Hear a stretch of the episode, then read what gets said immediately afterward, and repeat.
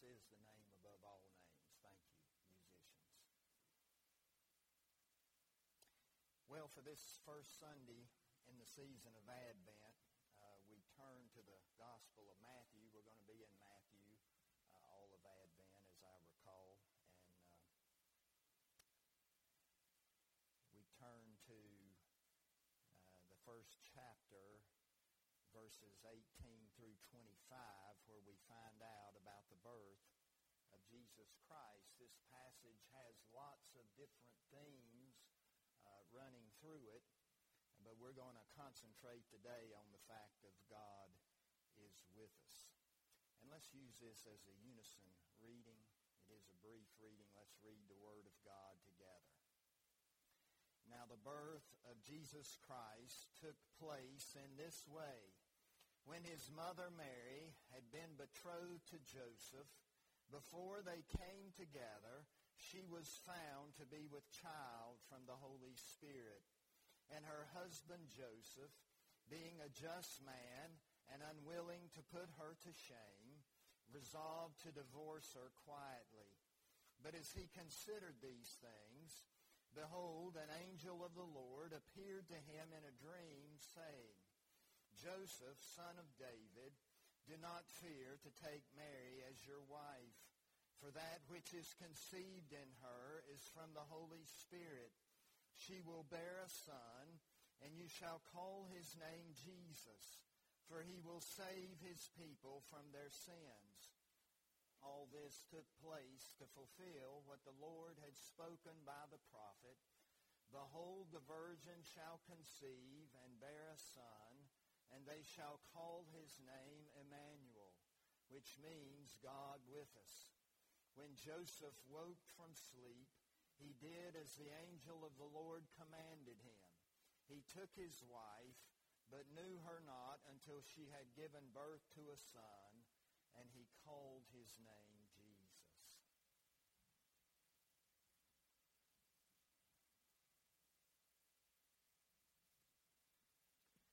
Saturday a week ago, Sarah and I took a Thanksgiving meal to my dad who lives in Statesville, North Carolina. As a healthy 90-year-old widower, he of course lives by himself, and Sarah didn't want him to miss uh, a Thanksgiving meal, turkey and all the trimmings, since we weren't having a family get-together this year. So we took the food up there, and she cooked it, and we had a delicious meal together and a good visit with him. But but there were just the three of us around his huge dining room table. I imagine your Thanksgiving was possibly different this year as well. Last year we had 20 folks in our house. And this year it was three of us uh, together. Quite a change, all thanks to the coronavirus. Know, because of this pandemic, there's not only a lot of changes to deal with, but for many of us, there's a lot of loneliness and isolation. I was reading an online article in Psychology Today by Dr. Diana Raab where she was saying that just about everyone experiences loneliness at some point in their lives, but the directives to stay in place that we're receiving from uh, elected officials are in many ways leading to another pandemic, one of loneliness. I mean, just think about it. Most natural disasters bring us together. If there's a flood, if there's a tornado, if there's a hurricane, like many of us are old enough to remember the aftermath of Hurricane Hugo back in the 80s, you know, all the neighbors come out of the woodwork and everyone helps one another. And natural disaster like that brings everyone together as we try and help one another. And even if you've lost a lot of things, you know, that camaraderie, that, that uh, uh, being together and working through the issues is a great, a great help and comfort. But as we're finding out, worldwide pestilence is the opposite. It's isolating. And it's also divisive as I tell people all the time, who would have ever thought that something as simple as wearing a mask or not wearing a mask would be so divisive in our society? In our article, Dr. Raab goes on to say that in a new book entitled Epidemics and Society, Yale historian Frank Snowden claims that pandemics hold up a mirror to society that reveals both the dark and the heroic components of our world. And she goes on to say, pandemics also force us to ask questions.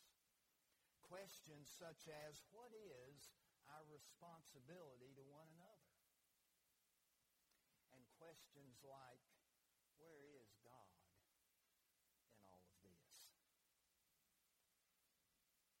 Now that's one of the questions that the season of Advent, but especially Matthew and his gospel tends to answer and in a very clear way. Where is God in all of this? Matthew tells us.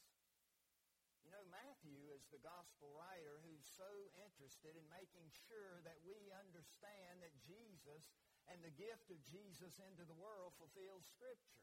He's the one who so often writes, this was to fulfill what the Lord had spoken by the prophet. There's a sentence similar to that six times in his first four chapters alone. In this gift of a child named Jesus, God is bringing to fruition what he had promised to do centuries ago. And as Matthew tells us about Jesus, he gives us more than just the story of his birth in this text. In fact, one scholar, as one scholar put it, the Greek word translated birth in our verse 18 is not the ordinary Greek word for birth at all. To translate literally, Matthew says the origin of Jesus Christ was like this. It's not just the birth. It's the whole incarnation. How his physical existence was the work of the Holy Spirit as his power conceived this baby in the womb of this virgin named Mary. You see, Matthew was a Jew. And the Jews believed that the Holy Spirit was the person who brought God's truth to humanity. So we see that truth in subtle ways, like in John's Gospel, for example, where John tells us the law was given through Moses, grace and what? Grace and truth came through Jesus Christ. And not only does Matthew tell us about his unique origin, but as he looks back at the Old Testament, he proclaims that the birth of this child named Jesus, this one who would save his people from their sins, ultimately fulfills the prophecy found in Isaiah 7. As Matthew quotes Isaiah, Behold, the virgin shall conceive and bear a son, and they shall call his name Emmanuel, which means God with us. If you want to know where God is in all of this world, even in this pandemic world, the answer is right there. He's here by the power of Jesus Christ through the presence of his Holy Spirit. He is God with us, regardless of what's taking place in our world or our lives. And this Jesus is the same God as the one who gave his law to his people Israel out in the wilderness. Remember what God told his people at that time is recorded in Leviticus 26. I will walk among you and be your God, and you will be my people. The nation was called to a covenantal relationship in which God would be with his people. He would be with them all of the time. No other person, no other leader, no other supposed God would take his place or could take his place, and he would always remain present and in their midst. But not only is he with us, but we can never run from his presence, nor can we ever be where he is not. David talks about the truth of that in Psalm 139. Where shall I go from your spirit? Or where shall I flee from your presence? If I ascend to heaven, you are there. If I make my bed in Sheol, you are there. If I take the wings of the morning and dwell in the uttermost parts of the sea, even there your hand shall lead me. Even there your right hand shall hold me. I know for some of us, we feel that we're in the uttermost parts of the great sea of loneliness.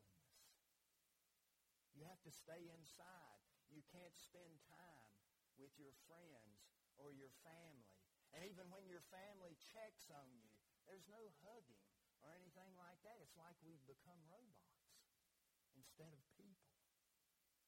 But the good news of Advent is that Jesus Christ makes a huge difference even in this type of world because of his presence in our midst. You know, three times in this Gospel of Matthew, we're expressly told that God or Jesus is with us. And each time we receive that good news, something extremely important is happening. We see the first time in our text here this morning where we find the good news that this baby will be named Jesus because he will save his people from their sins. And he's given the title Emmanuel, which means God with us. Salvation is what he does, and God with us is who he is. Then in the 18th chapter of Matthew's Gospel, we once again see that Jesus is with us because he says where two or three are gathered in my midst. In, to gather, are gathered together, I'm there in their midst. This is within the context of the church and keeping the church pure, that God is with us in Christ.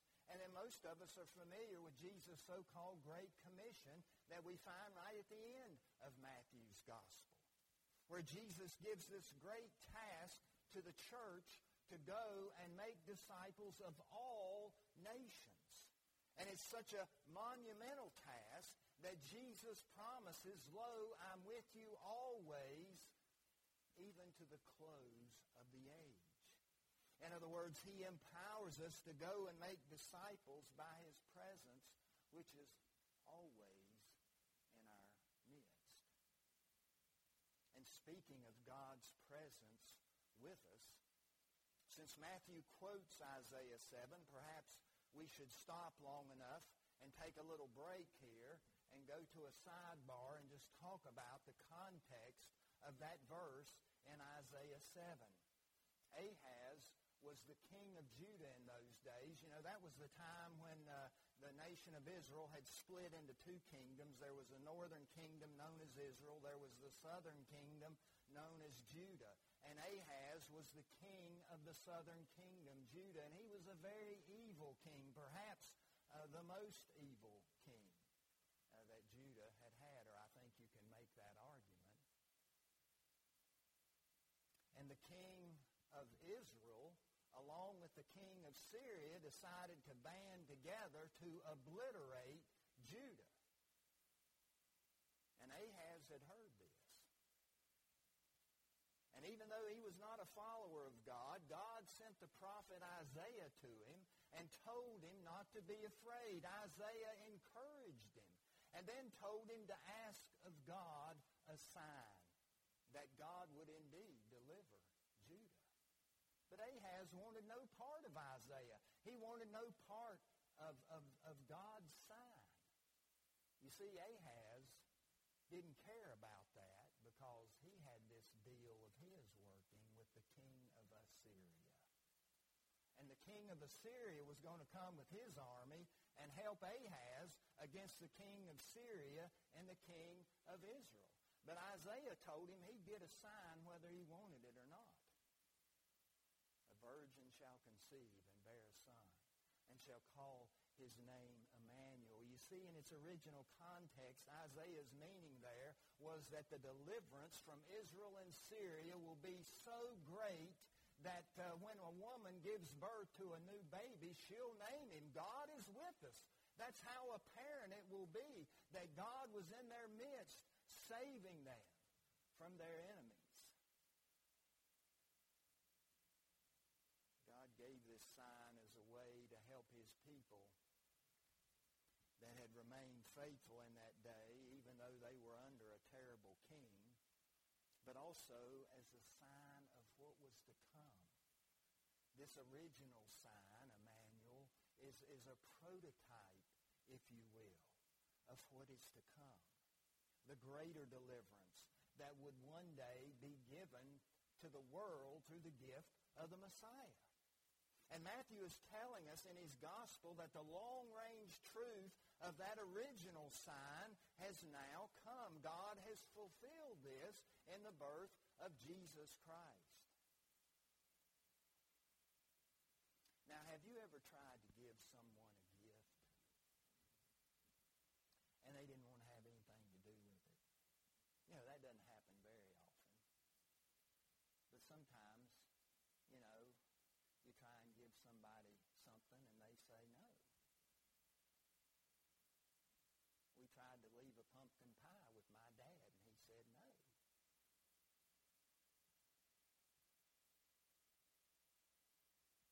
Our world is really not that much different from the world in the days of Ahaz in the sense that some people respond to the news of the birth of Jesus with indifference just as Ahaz could care less about Isaiah and his sign that he was promising.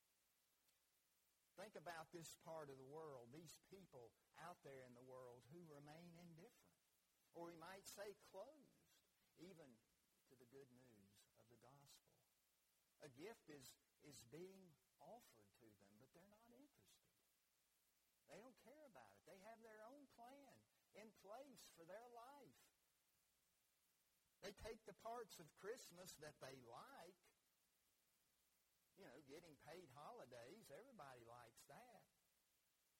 They enjoy good food. Maybe they even enjoy giving and receiving presents. But they don't pay any attention to the real meaning of Christmas, the fact that Jesus came into the world to save people from their sins. They're not interested in that at all. They could care less. Their type of living completely misses the point that Isaiah and especially Matthew are making. As one commentator put it, Emmanuel is not a religious option for those who choose to embrace it. Emmanuel is the truth, whether we choose to embrace it or not.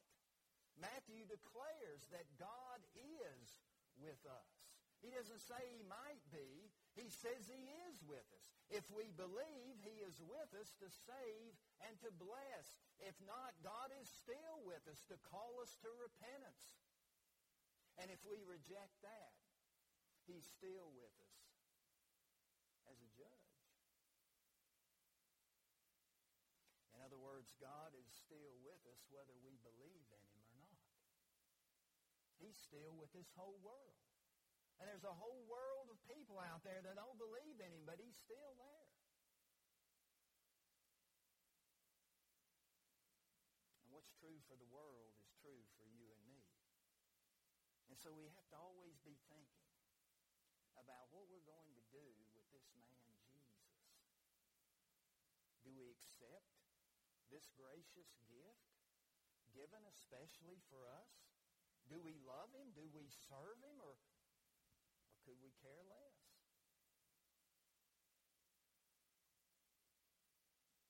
You know, lots of times as we come to the season of Advent, especially on the first Sunday in Advent, we talk about waiting.